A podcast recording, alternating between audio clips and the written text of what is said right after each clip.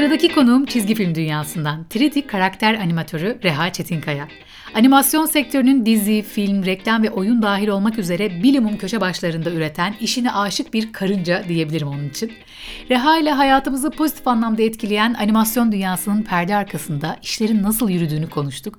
Biraz nostalji yaptık, biraz teknik, biraz biz, biraz dünya derken bahsedemediğimiz onlarca efsane çizgi film oldu elbette ama bu podcast'te sığdırabildiklerimizle de eğlencemizden geri kalmadık. Öyleyse buyursunlar diyorum. Muhabbetin daniskası başlıyor. Evet Muhabbetin Daniskası'nda Reha Çetinkaya'yı ki abim olur, canım olur kendisi ağırlıyorum. Çok şanslı hissediyorum kendimi. Hoş geldin abicim. Hoş bulduk Ezgi. Çok eğlenceli görünüyor dışarıdan. Sefasını bizim sürdüğümüz, cefasını da e, sizin çektiğiniz bir sektör desem doğru mu demiş olurum. Evet evet doğru demiş olursun. Animasyon e, sektör olarak çok eğlenceli gözüküyor. Çalışırken de eğlenceli ama işte gel bize sor. bir takım kamburlar olsun, bir takım karpal tünel sendromları olsun. evet evet. Fiziksel olarak. Deformasyonlar. Evet evet var var. Ya şimdi benim çok sevdiğim bir abimin bir sözü var. Onunla başlamak istiyorum. Çok böyle nakkaşane bir iş. Bütün gün çalışıyorsun. Mesela e, günün sonunda belki 2 saniye hadi 3-4 saniye bir şey izliyorsun. Yani baktığında Ayıptır be kardeşim. yani size size.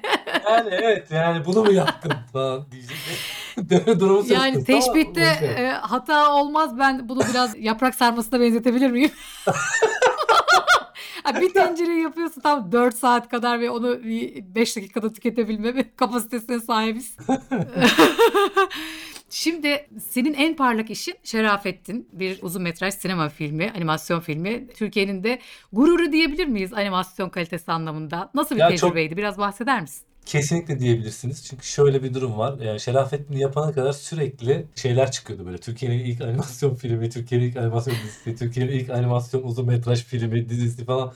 Yani böyle her şeyin ilki çıkıyordu ama e, belli bir seviyede değildi. Kötü Kedi Şerafettin hali hazırda çok önceden başlamıştı. Benim daha üniversite yıllarımda başlamıştı. Sanırım belli bir seviyeye tatmin olmadıkları için durdurdular ya da o aşamaları tam bilmiyorum. Benim Şerafettin'e katıldığım dönemde artık tamamen pişmiş gözüküyordu. Herkes, her Hı. anlamda. Ben son 8 ayına katıldım. İyi ki de dahil olmuşum bu projeye. Biliyorsun Kötü Kedi Şerafettin'i okuyan okumayan herkes biliyor ama animasyonu yapmak güzel nasip oldu diyeyim. Her ne kadar gişede bir tık hüsrana uğrasanız da Ya, hiç ya önemli bunu, değil diyorsun değil mi? ya bunu, bek- bunu bekliyordum açıkçası. Ya belki sormaz, belki söylemez. Ya onu, bak onu bir açayım tamam mı? Şimdi Şerafettin... Biraz da gerçekler. E, aynen öyle. Şerafettin çok seviliyor. Animasyon olarak da çok seviliyor. Bu şeyle alakalı. Yani bizim izleyici kitlemizle alakalı. Yani ne yaparsan yap 300 bin gibi bir animasyon izleyicisi var. Hani yetişkiniyle çocuğuyla. Kemik. Evet yani biz ona takıldık yani. İki boyutlu animasyon, üç boyutlu animasyon sularına girmek istiyorum. Şimdi biz Tamam. bizim çocukluğumuz iki boyutlu animasyon çizgi filmlerle geçti. İki boyutlu animasyon artık üretilmiyor mu? Terk mi edildi bu yöntem? 2D animasyon ölmüş değil. 3D animasyon animasyon deyince insanın aklına şu anda 3D animasyon geliyor. Yani 2D'den tacı aldı diyelim. E, Yani gerçekliliğiyle, e, farklılığıyla, hızlı üretimiyle başka çözümler de sunabildiği için ben 3D animasyonun şu anda hani 2D animasyonun tacını aldığı gözüyle bakıyorum. Ama iki boyutlu animasyon kesinlikle ölmedi. Hala üretimi yapılıyor. Şekil değiştirdi. Yani Artık e, cutout tarzı animasyonlar var. Onlar da iki boyutlu sayıldığı için iki boyutlu animasyon ölmüş değil. Hatta şöyle söyleyeyim. iki boyutlu animasyon,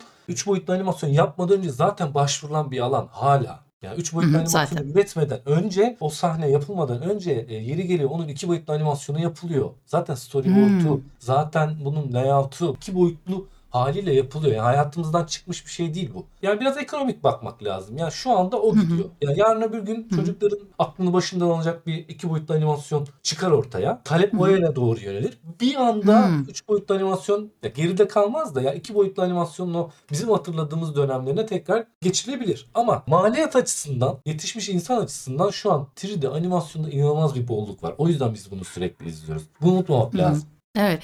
İki boyutlu animasyon deyince aklına ilk ne gelir senin mesela? En iyi örneği, en böyle bilindik yaygın örneği nedir? Benim aklıma senle de e, bayıla bayıla izlediğimiz Bugs Bunny'nin berber sahnesi geliyor tabii ki benim aklıma. Kafasını O ayaklarıyla kel adamın kafasına masaj yaptığı sahne evet, mi? ka- kafasına mesela masaj yaptığı sahne. Bir sürü var. Hangisinden bahsedeyim? Ya herkes çocukluğuna geri dönsün bizi uğraştırmasın diyebilir miyiz? Ben örneklerimi vereyim.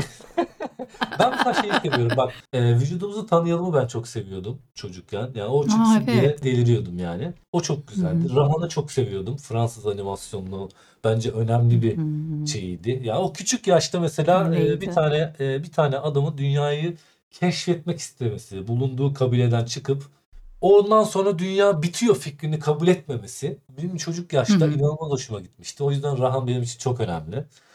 Ondan Wow. sonra Hikayesiyle animasyonu, tabii animasyonun kalitesini hatırlıyor musun bilmiyorum ama hikayesi hakikaten vurucuydu. animasyonun kalitesi iyiydi. Yani o dönemde Değil mi? Tabii tabii Hı yani. hı. Şu dönemde öyle yapılamıyor yani. O kadar ara kara çizilemiyor yani. Ona uğraşılmıyor mu diyorsun? Ya evet uğra- ya uğraşılır tabii ki de parasını verirsen uğraşılır ya. Ay inanılmaz. Maliyetleri de konuşacağız zaten. Kardeşim niye bu kadar pahalı bu iş? Evet. Ama şey mesela biz bir çizgi film izlerken sonuçta tekniğinden anlayarak izlemiyoruz. Ama bir şeyler çok hoşumuza gidiyor bizim. O hoşumuza giden şey, o seyir keyfini veren nüans ne aslında? Şu aslında hoşunuza giden öncelikle güzel çizim. Ondan sonra o, o güzel pozlar hoşunuza gidiyor. Ama siz o pozları çok hızlı Hı hı. görüyorsunuz. Ama o pozların güzel olanlarını ve güzel olmayanlarını gerçekten ayırt edebiliyorsunuz. Yani hangisini beğeniyorsun diye sorduğumuzda net bir cevabınız var. O yüzden bizim kaçabilecek bir yanımız yok. Yani gerekli hı. özen borcumuzu ödememiz gerekiyor animasyona. Aksi takdirde izleyici bunu hemen anlıyor. Yani şey olmasına gerek yok. Bu işten anlamasına gerek yok. İyi kötüyü net bir şekilde anlıyor. Bir de gözlerden anlaşılıyor Ezgi. Biz ne yaparsak yapalım o hareket, o duygu gözlerden dışarı çıkıyor. Yani siz aslında Evet. o izlediğiniz şeyin gözlerindeki o ifadeden aklınızda kalıyor. Oradan beğeniyorsunuz. Oradan gülüyorsunuz. Oradan üzülüyorsunuz. Hep o gözlerden çıkıyor. O zaman bu işçiliğini yaparken siz de animasyonun e, hakikaten göz hareketlerine ekstra bir e, dikkat ediyorsunuz öyle mi? Böyle mi Tabii her anlamalıyım? zaman. Kesinlikle her zaman. Göz donuksa o karakter yaşamıyor. Şimdi az önce birazcık girmiş bulundun sen ben de oradan devam edeyim. Fransız ekolü var. Tabii Japonlar bu işin apayrı bir noktasındalar. Japon ekolü var. Bir sürü ekol vardır diye düşünüyorum böyle ama bu çok da derin bir konu. Öyle çok derin girmeyelim. Bir sürü şeyden bahsetmek istiyoruz çünkü. Birazcık böyle ekollerden hani bahsedersen hangisinin neyi ön plana çıkıyor böyle merak ediyorum. Ya öncelikle kendi kültürlerine dikkat ediyorlar. Çünkü oradan besleniyorlar. Fransızlar deyince aslında önce şuraya gitmek lazım. Ya şimdi Fransızlar halihazırda zaten hani sanatsever bir toplum. Bunu herkes biliyor. hı. Ee, çok öncesinde zaten bu işlerle uğraşıyordu. Çok kısa geçeceğim buraya ama yani Hı İkinci hı. Dünya Savaşı'ndan sonra çok çizgi film üretimi acayip durmuştu. Yani bu. Amerika'nın desteğiyle üretken yapısına geri döndü. Fransa'nın bence diğerlerinden ayrılan özelliği içeriği. Mesela bir Pixar'ın Amerika'dan üretilen bir çizgi film izlediğiniz zaman gerçekten herkesi yakalıyor. Bu onların başarısı. E. Fransa biraz daha özgü böyle Ana akım ve sa- sanat böyle bağımsız sinema ayrışımı gibi oldu E bu tabii biraz ya değil mi? fark etti, fark ettiriyor kendini. Yani içeriğiyle fark ettiriyor, çizimiyle fark ettiriyor. Mesela ö- örnek vereyim. Örnekle daha iyi olur. Rahan söylemiştim ama onun dışında daha akılda kalan bir şey. Hani bu Bellevü'de randevu vardı. Mafya tarafından kaçırılan bir seçim çocuk vardı. Büyükannesi tarafından kurtarılıyordu. Yani bu acayip bir senaryo mesela. İllüzyonist vardı. Çizimler de öyle. Biraz böyle akademik Aa doğru. akademik çizimler gibi gelir insan insan ama değil aslında. Yani böyle yani neredeyse böyle tabloya 5 kala diyeceğim yani. Sanat eserine 5 kala. E, Başka kaygıları var yani. Bence ekol dememizin sebeplerinden bir tanesi bu. Yani seçtikleri senaryo diye düşünüyorum ben. Unutmadan onlar böyle kısa filmlere daha çok önem veriyorlar. Bu mesela çok atlanan Hmm. bir şey. Biraz böyle ilgili olan filmle, sinemayla ilgili olan insanlar bilir. Yani onlar daha çok destekliyorlar kısa filmi. Yani mesela uzun metraja, hı. diziye hani yatırım yapılır ama Fransa'da mesela kısa filme de daha fazla yatırım yapılır. Yani o da Ne mesela çok güzel önemlidir bu yani. arada. Evet. En önemli festivallerin bir tanesi oradadır. Mesela en büyüğü Annecy. Annecy'de buluşurlar. Orada hani yapımcılar, bu işi uğraşan insanlar, gönül verenler herkes orada buluşur. Bir dev bir etkileşim halinde ve oradan yeni projeler çıkar, yatırım alır veya yani dünyaya yayılır. Öyle diyeyim. Yani Japon ekolüyle ilgili de benim söyleyebileceğim tek bir şey çok gerzekçe. Büyük göz çiziyorlar.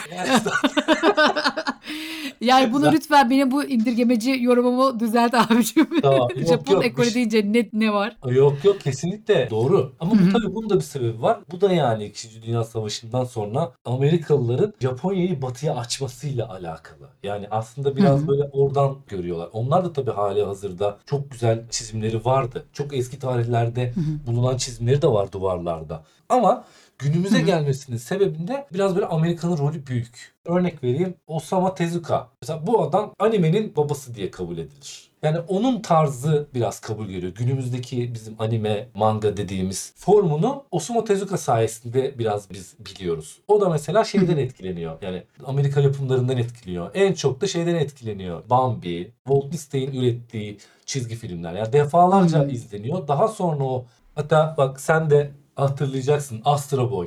Astro Boy mesela çok önemli bir animedir. Çünkü biz ilk o büyük göz formunu orada görüyoruz yani. Hmm. E, bu Osamu Tezuka çok enteresan bir adam. Yani o dönem öyle- bu, bunu yapıyor ve Japonya'da üretilen filmlerde daha maliyetli. Yani bir animasyon olmasına rağmen daha maliyetli. E tabi bu da etrafa böyle satılabilir bir şey değil. Ondan sonra bu yavaş yavaş şeye geliyor işte. E, duyguyu böyle e, gözlerle anlatma, oraya odaklanma geliyor. O tabii gözleri büyütüyor. Diğer filmlerden ayırt etmesini sağlıyor. Ve aynı zamanda çok fazla üretim yapılması gerektiği için de FPS saniye başına düşen kare sayısını da düşürüyorlar. Ya mesela normalde böyle 18 çiziliyor, 24 çiziliyor, 12 çiziliyor. Ama Osamu Tezuka orada 8 FPS'yi deniyor ve başarılı da oluyor yani. Ve bundan sonra o şeyler çıkıyor ortaya. Durağan resim ama metni kuvvetli. E, tarz çıkıyor ortaya. Satıyor mu? İnanılmaz sattı. Sen de biliyorsun. Of. Bunlar gibi Kafaları dünyada- yemedik mi? Evet. Basa gol atacak diye. Evet evet. orta Böyle bir, bir ayda geçmesi orta sahayı. Ya. Ya biraz şey ama Aman ya bu yarabbim. gerçekten ekonomik sebeplerden dolayı ama bu kimsenin yaratıcılığını öldürmüyor gördüğün gibi. Yani bambaşka Hı hı. bir tarz çıkıyor ortaya. Ama altta yatan Harika. sebebi dediğimiz gibi biraz duygusal. Peki madem duygusal duygusal dedik şu film bütçelerini bir konuşalım. İnanılmaz. Gerçek karakterlerin oynadığı filmleri geçen boyutta bir Evet. film bütçeleri söz konusu. Şimdi maliyeti en çok ne arttırıyor? Senden dinleyelim abi. Ya şimdi öncelikle maliyetleri insan sayısı arttırıyor. Kullanılan teknoloji de arttırıyor. Seçtiğin ses sanatçıları da maliyeti arttırıyor. Çünkü mesela Hollywood'un tepesindeki bir kişiyi alalım mesela. Dersen ki benim karakterimi bu insan seslendirsin. Kesenin ağzını açıyorsun. Ondan sonra Milyon dersen- dolarlar çıkmaya başlıyor. Konuşulmaya Tabii ki. başlıyor. Tabii ki ve şunlar da var. Mesela animasyonlarda yapılıyor. Yani yapıyorsun yapıyorsun sahneyi atılıyor ya filmlerde de yapılıyor. Filmde daha hızlı yapabiliyorsun onu. Yani sette o işi çözüyorsun ya. Ama animasyonda bu süreç biraz daha uzun. Aylara tekabül Hmm. ediyor yani. Haftalara Ha, tekabül doğru. ediyor. O yüzden ne kadar çok kişi sahip olursan ekibinde istediğin sonucu çok hızlı bir şekilde alabiliyorsun. O yüzden çalışan insan sayısıyla alakalı. Şimdi bir yetişkin animasyonu bir de çocuk animasyonu diye ayırabiliyor muyuz? E tabi ayırmamız gerekiyor. Ha, değil mi? E, Tabii. ayırmamız gerekir. Şimdi Tabii. konu ve hikaye dışında animasyon anlamında neyi farklı yapıyorsunuz? animasyon üretimi açısından Ezgi teknik açıdan çok bir farkımız yok. Yani böyle hani animasyon üretiminde bir fark yok. Aynı program kullanılıyor. Aynı prensipler takip ediliyor. Sadece okul öncesinden bahsedelim mesela. Okul öncesinde bazı dikkat edilmesi gereken şeyler var. Çocuk mesela bizim gibi çok kat montaj izleyemiyor. Fokus gruplarla test edilmiş, e, onaylanmış. Araştırılmış. Tabii araştırılmış. Yani çocuklar biraz daha böyle hani hareket eden kamerayı tercih ediyor. Biraz daha hareketlerin daha keskin olmaması çocukların kolay takibini sağlıyor. O yüzden hani içerikler biraz böyle "Ha, dandik mi bu falan dedirtebiliyor. tamam o o kadar değil. Dandik yapan da var da. Ya me- mesele o. Yani mesele biraz daha akıcı, takip eden kamera. Bu biraz böyle okul öncesinde tercih edilmesi gereken bir teknik. O yüzden arada yetişkinden Fark ayrılıyor. oluyor. Okul öncesinden sonra iş tamamen e, yetişkinden bir farkı kalmıyor. Sadece içerik ve yani Hmm. şiddet dozu. Hani kan gösteriyor musun göstermiyor musun? Kan gösterdiğin anda çünkü artı 18 oluyor ya. Şiddetin boyutuyla alakalı. Ondan sonra e, yaş sınırlı bir şeyden sonra çok dikkat edildiğini düşünmüyorum. Çünkü ben neler izledim yani. Kendi çocukluğumdan hatırlıyorum. Sen neler iz- ben neler Evet. izledim ya diyor musun şöyle bir bakıp? Senin Böyle- o anın neydi mesela? Az önce ben ne izledim? Anın Az önce- neydi çocukluktan? Az önce ben ne izledim anım benim çok sabah erken e, saatlerde uyandım. Bu şeylerin zamanı olabilir Ezgi. Ya, ya bu Star'ın ya bu Teleon'un yeni olduğu zamanlarda sabahın geç saatlerinde bur brutal anime veriyorlardı. Böyle kollar bacaklar mı kopmadı işte ondan sonra böyle intiharlar mı edilmedi. Yani ben neler izledim yani. Ondan sonra ve yani Kanalın büyülen- satın Ya- almacısına teşekkür mü etsek? Ne yapsak? Evet evet ya büyülendim yani. Ya bir, bir noktada baktım ki önceden daha az dikkat ediliyormuş yani. Evet evet sana yansıdı biraz galiba. Evde oyun, oynadığımız Ee, oyunlar evet simülasyonunu yapma ihtiyacı veren Evet. çocuklar olduğu için orada biraz sıkıntılar yaşanmış olabilir. Çok iyi ya. Peki Ben birazcık da senin kişisel böyle çalışma alanına girmek istiyorum. Mesela Tamam. e, animasyon yapmaya hepiniz aynı şekilde mi başlıyorsunuz? E, Shot mı diyorsunuz? Ha. Sekans mı diyor? Ne diyorsunuz bu işlere? Biraz gir. Güzel soru. Temelde takip ettiğimiz bir sürü yöntem var. Şimdi hepsini anlatmayacağım ama 12 prensip var. E, animasyon yapımındaki 12 prensip var. Ona mümkün olduğunca uymaya çalışıyoruz. Bazen onların içinden eliyoruz. Ama bir iki örnek ver bize böyle. Merak ettim ben şimdi. Tabii mesela demin de bahsetmiştim. Poz demiştim mesela. Çok önemlidir pozun. Karakterin pozu çok Hı hı. önemlidir. Yani hani o duyguyu anlatmak için o doğru pozu bulman Hı hı. gerekir. Yani üzgün bir karakterin atıyorum oyuncağını kaybetmiş bir çocuğun milyon tane pozu olabilir değil mi? Bir tane bulmaya çalışıyorsun yani. Yeri geliyor onu kendin oynuyorsun. Yeri geliyor bir tane Hı hı. çocukta görüyorsun gerçekten o pozu. Etrafta, Hı hı. parkta. Veya bir illüstratörün çiziminde görüyorsun. Veya senin aklına geliyor. Bir anın canlanıyor. Mesela oradaki o poz çok kuvvetli. Bu da o prensiplerimizden bir tanesi. Poz. Ondan sonra hareket yaparken ki o bizim izlediğimiz böyle bir, bir akış, bir ark vardır. O arkın düzgün olması lazım. Gerçekte düzgün değil Ezgi. Böyle katır kutur hareket ediyoruz yani. Sen de mesela e, elini götür bardağa. Öyle aman aman çok mükemmel bir curve'le gitmiyorsun oraya yani. Ama biz onu böyle mükemmel bir curve'le yapmaya çalışıyoruz ki hani izleyici bunu o akıcı, o güzel hareketi görsün diye. Zamanlama. Evet. Ve zıpladığında yere düşeriz ya. O düşmenin zamanlamasını doğru yaparsan izleyici buna inanır. Bir Bunlar de bizim- e, çizgi film izlediğimiz çizgi filmlerdeki güzellik de şurada. Mizah çoğu zaman hareketlerde. Yani e, tabii zamanlamada, diyalogdan çok, hareketlerde, evet, zamanlamada, pozlarda. Evet. o bir kaş Evet, hareketi ve o bir süzülme Evet. hareketi. Evet ve çok hızlı oluyor yani. O hızlı yakaladı yakaladı yani. Şimdi böyle yavaşla, yavaşla da güldürebilirsin. Böyle slow motion Disney'in bir tanesinde vardı. Bunda da yapabilirsin ama genelde böyle hızlı o zamanlamayla çözüyoruz. Komikli ve zor biliyor musun yani hani iz Çok. yapıyorsun komik değil tamam mı böyle yapıyorsun komikti yani gülünmüyor yani şimdi tamam mı yani burada görev güldürmek yani kişiyi izleyiciyi işte onunla uğraşıyorsun. Mesela bunun yöntemlerine geri döneyim. Kimisi iki boyutlu animasyon tercih ediyor. Gerçekten üşenmiyor ve iki boyutlu onun animasyonu yapıyor o sahnenin. Kabaca yapıyor tabii. Kabaca onun animasyonunu yapıyor, izliyor ve üç boyutlu animasyonu yapıyorsa eğer oradan yaptığı işe bakıp üç boyutlu haline geçiriyor ve orada detaylandırıyor. Bu yöntemlerden Hı hı. bir tanesi. Ama ona gelene kadar bizim zaten senaryomuz var Ezgi. Elimizde storyboard Hı hı. oluyor. Elimizde animatik oluyor. Elimizde brief oluyor. Bunların hepsi bizde var. Daha sonra sahne hakkında yönetmen seninle konuşuyor. Kimisi kendi oyunculuğunu koyuyor. Ya kendini kamera alıyor. Biz buna referans çekme diyoruz. Ya yeri geliyor bir köpeği oynuyor. Yeri geliyor bir maymunu oynuyor. Yeri geliyor bir e, erkek kadın canlandırıyor. Kadın erkek canlandırıyor. Yeri geliyor çocuk, yeri geliyor yaşlı. Zayıf bir e, insanın şişman birisini taklit etmeye çalışıyor. Oradaki Çok renkli. nüansları yakalamaya çalışıyoruz. Yani oradaki o pozları, oradaki o timingi yakalamaya çalışıyoruz. Evet seninkisi Ben genelde şunu tercih ediyorum. Güzel pozlar bakıyorum öncelikle. Pinterest'ten bakıyorum. Bazen kendim eskiz atıyorum. Kalkıp oynuyorum ben mesela. Hareketi algılamaya çalışıyorum. Yani videoyu çektiğim zaman bir şekilde o böyle benim bir hoşuma gitmiyor. Denedim ben animasyonu aktardım. Biraz böyle hoşuma gitmedi yani. Gene bozdum. Sonra finalde kabul olan animasyona baktım. Çektiğim referansa baktım. Gerçekten çok farklı. Benim için biraz şey oldu. Zaman kayboldu. Onun yerine ben kalkıyorum oynuyorum deli gibi. Olması gerekiyorsa oturuyorum zıplıyorum. Düşmesi gerekiyorsa düşüyorum. Hareketi anlıyorum yani. Ben öyle ilerliyorum. Hmm. Kimisi de referansla ilerliyor. Doğru pozları verdiğimizde zaten 3 aşağı 5 yukarı yakalıyorsun. Ve sonra zaten kendi referansını da bozuyorsun yani. Çünkü mükemmel oyunculuk sergilemiş olamazsın yani. Hani olabilirsin de. Ama o zaman animatör olmazsın mesela. yani biraz şaşırmayalım rolleri diye. Evet yani biz de rollere giriyoruz. Arkadaşlar ben çok iyi oynadım. Sanırım animasyonu bırakıyorum ve deyip değil mi? Ondan sonra arkadaşlar benim benim bir dahaki projede beni de yazın falan. Yani yönt- yöntemler bunlar Ezgi yani. Genel olarak. Evet harika. Bu işin en keyif veren aşamasıyla en tırnak içinde acı veren aşaması olarak neleri söylersin? Va- İkisi aynı biliyor musun Ezgi? Üretim aşaması keyif de veriyor, acı da veriyor. Neden diyeceksin? Üretim aşamasında her şey iyi gidiyorsa tamam mı? Böyle kimse seni bilgisayarından veya çizim masandan böyle kaldıramıyor. Yani o derece bir Hmm. tatmin yaşatıyor insana Ay ki güzel bence ya. bu işi e, zaten bir sürü insanın yapıyor olmasının sebebi bu. Yani mesleki tatmini bence çok yüksek. Evet. Ama hüsranlar da öyle mesela. Çılgınlar gibi çalışıyorsun. Düşüşlerde uçurumdan düşmek gibi diyorsun. Ona birisi geliyor. Birisi dediğim de tabii projenin sahiplerinden birisi. Sen seni kadar iyi anlamasına gerek yok.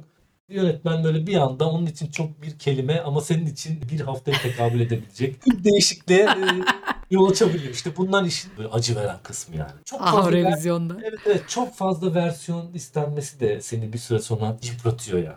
Gene çok basit bir örnek vereyim. Yani bir düşme yapıyorsun. Güzel olmuş olabilir tamam mı? Herkes beğenmiş olabilir. Fakat yani işi alacak olan kişi yönetmen mesela bambaşka bir şey gelmiştir o an aklına. Onu sana söyler ve bunu ister ve onun için çok az zamanın vardır. Bu seni çıldırtır yani. Budur. Bizim şey. o kadar uğraşmışsın falan diyor ki ya öbür taraftan gelsin der ve sen yıkılırsın yani. Subjektif zevkler üzerinden de yürüdüğü için doğru Aynen öyle. söylüyorsun. Ama o, onu da yaparken güzel gidiyorsa eğer çok Of. unutursun yani. Harika. Ondan çünkü o, o durumdan çıkmak lazım. O durumdan çıkamazsın zaten bu iş yapılacak iş değil yani. Şimdi o zaman birazcık favorilerimizi konuşalım. Mesela sen birazcık bahsettin aslında ama bir iki tane daha birkaç tane daha söyleyebilirsin. Böyle sende iz bırakan çizgi filmlerden, karakterlerden, sadece karakterlerden bahsedebilirsin. Ya da aslında şeyi de merak ediyorum. "Da Çok abartılıyor ya bu karakter dediğin ya da aslında bu daha fazla öne çıkmalıydı. Çok da hakkı verilmedi dediğin çizgi filmler, karakterler var mı? Ee, Sen bir kere Spider-Man'cisin değil mi? Yani ezelden, Evet çok Ee, küçüklükten beri Spider-Man doğuştan, doğuştan Spider-Man'cisin. Doğuş, doğuştan Spider-Man. Senin de bir kartuşun var. Evet evet. E, ona da bir açıklık getirelim. Bu çizgi romandaki versiyonunda kartuş mu yoksa böyle derisinden mi çıkıyor yoksa başka bir şey mi? Bak, İkisi de yazıldı Ezgi. Onların hepsi Hı hı. yazıldığı için öyle yapılıyor. Yani Kim ne seviyorsa Kartuş- onu alsın. tabii kartuş olarak da senaryosu var. Onun elinden çıkan versiyonu da var senaryo olarak. Yani Filmden çizgi önce. romanında var yani. O da yönetmen Hı hı, onu evet. tercih etmiş yani. Onunla alakalı. Ha. Şeyi söyleyeceğim sana. Bir tane kokarca vardı hatırlıyor musun? Böyle bir tane kediye bir tane kediyi sürekli e, elde etmeye çalışıyor. romantik. Evet romantik. romantik hafızamız.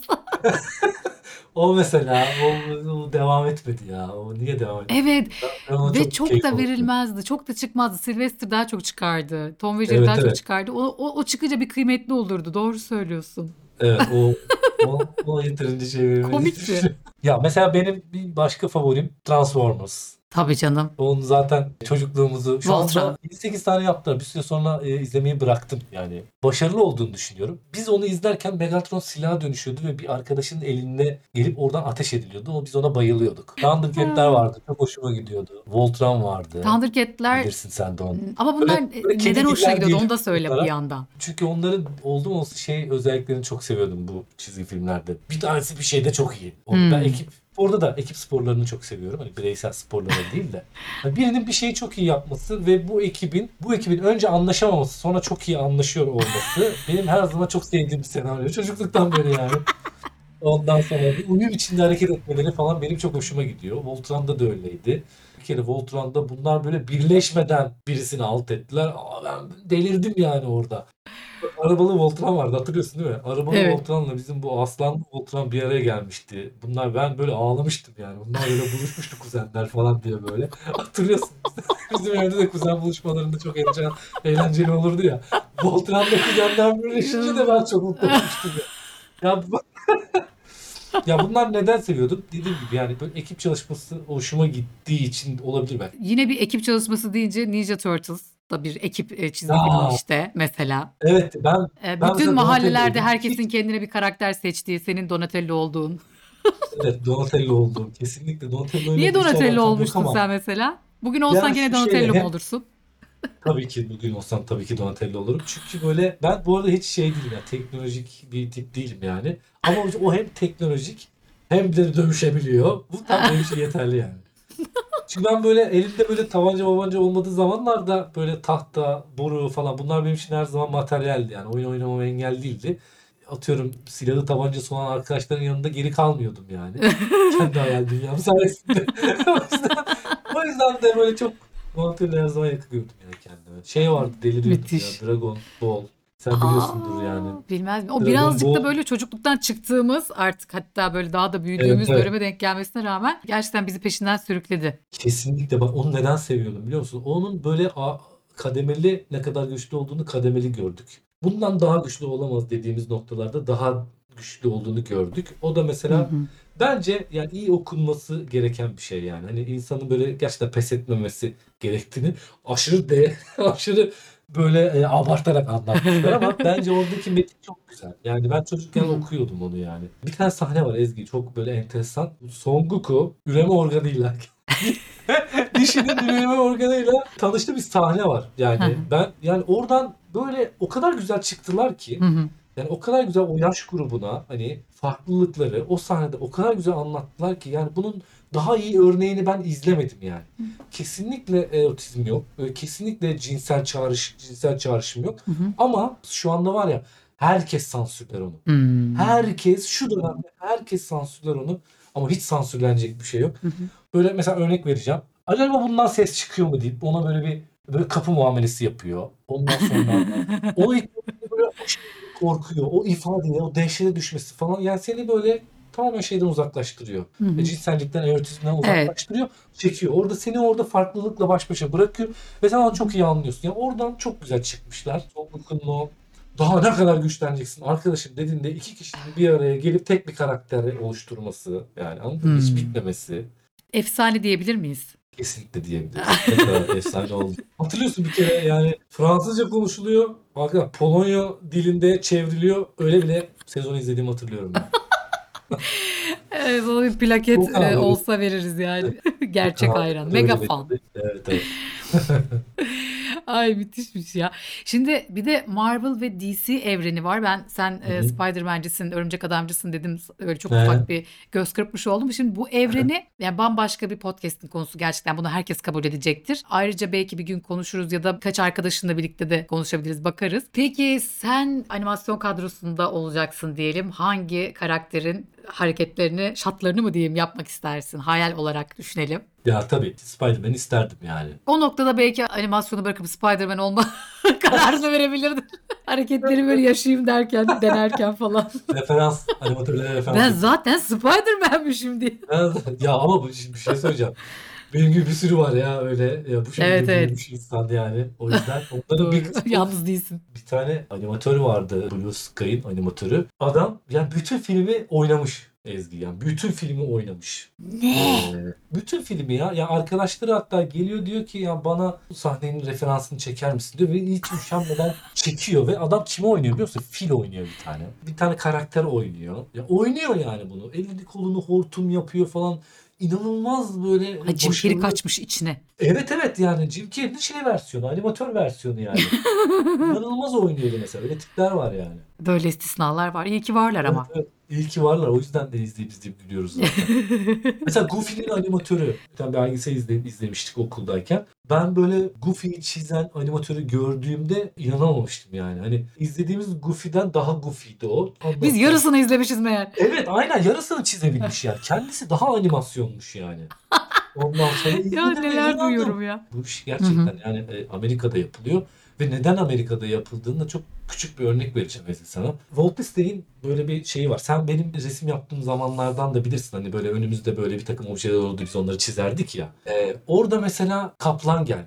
illüstratörlerin, animatörlerin çalışma alanına. Orada bir tane aslan Gerçek. var. Gerçek aslan var. Yani gerçek fil var. Yani orada böyle penguen var. Yani bir, onların gerçeğini inceleyip çiziyorlar. Yani çok çok çok eski zamanlardan bahsediyorum yani. Hani bu Hı hı. özen borcunu ödemiş yani bu insanlar. O yüzden bu insanlardan çıkan her şey iyi çıkıyor. O yüzden biz onları takip ediyoruz. Ekol diye düşündüğümüz hani Fransa, Japonya onların sayesinde kaldıkları yerden devam edebiliyorlar. Çeşitlendirebiliyorlar. O yüzden böyle nasıl desem bir şapkamı çıkartalım. hı. Diyelim yani Hı hı. insanlara. O yüzden işte, Böbreğimizi verelim gerekiyorsa. Ne istiyor? o yüzden bu, Yapalım yani. o yüzden bu kadar iyi iş oradan çıkıyor yani. Harika. Vallahi abicim çok teşekkür ediyorum. Ağzına sağlık. Tabii ki yani konuşamadığımız bir sürü konu kaldı ama ben biraz daha böyle genel hatlarıyla almak istedim animasyonu, çizgi filmi. Yoksa dallanıp budaklanırız rahat rahat çok daha uzun süreler konuşuruz. Ben o yüzden diyorum ki hani bir nokta olmasın, vir- virgül olsun. Gene başka Tamam. böyle spesifik bir konu özelinde gene böyle konuşalım. Yine gel çok hoşuma gider. Çok teşekkür ederiz podcast'te de beni davet ettiğin için. Ne zaman istersen. Evet, muhabbetin daniskasında Reha Çetinkaya'yı ağırladık. Bizi dinlediğiniz için teşekkür ederiz.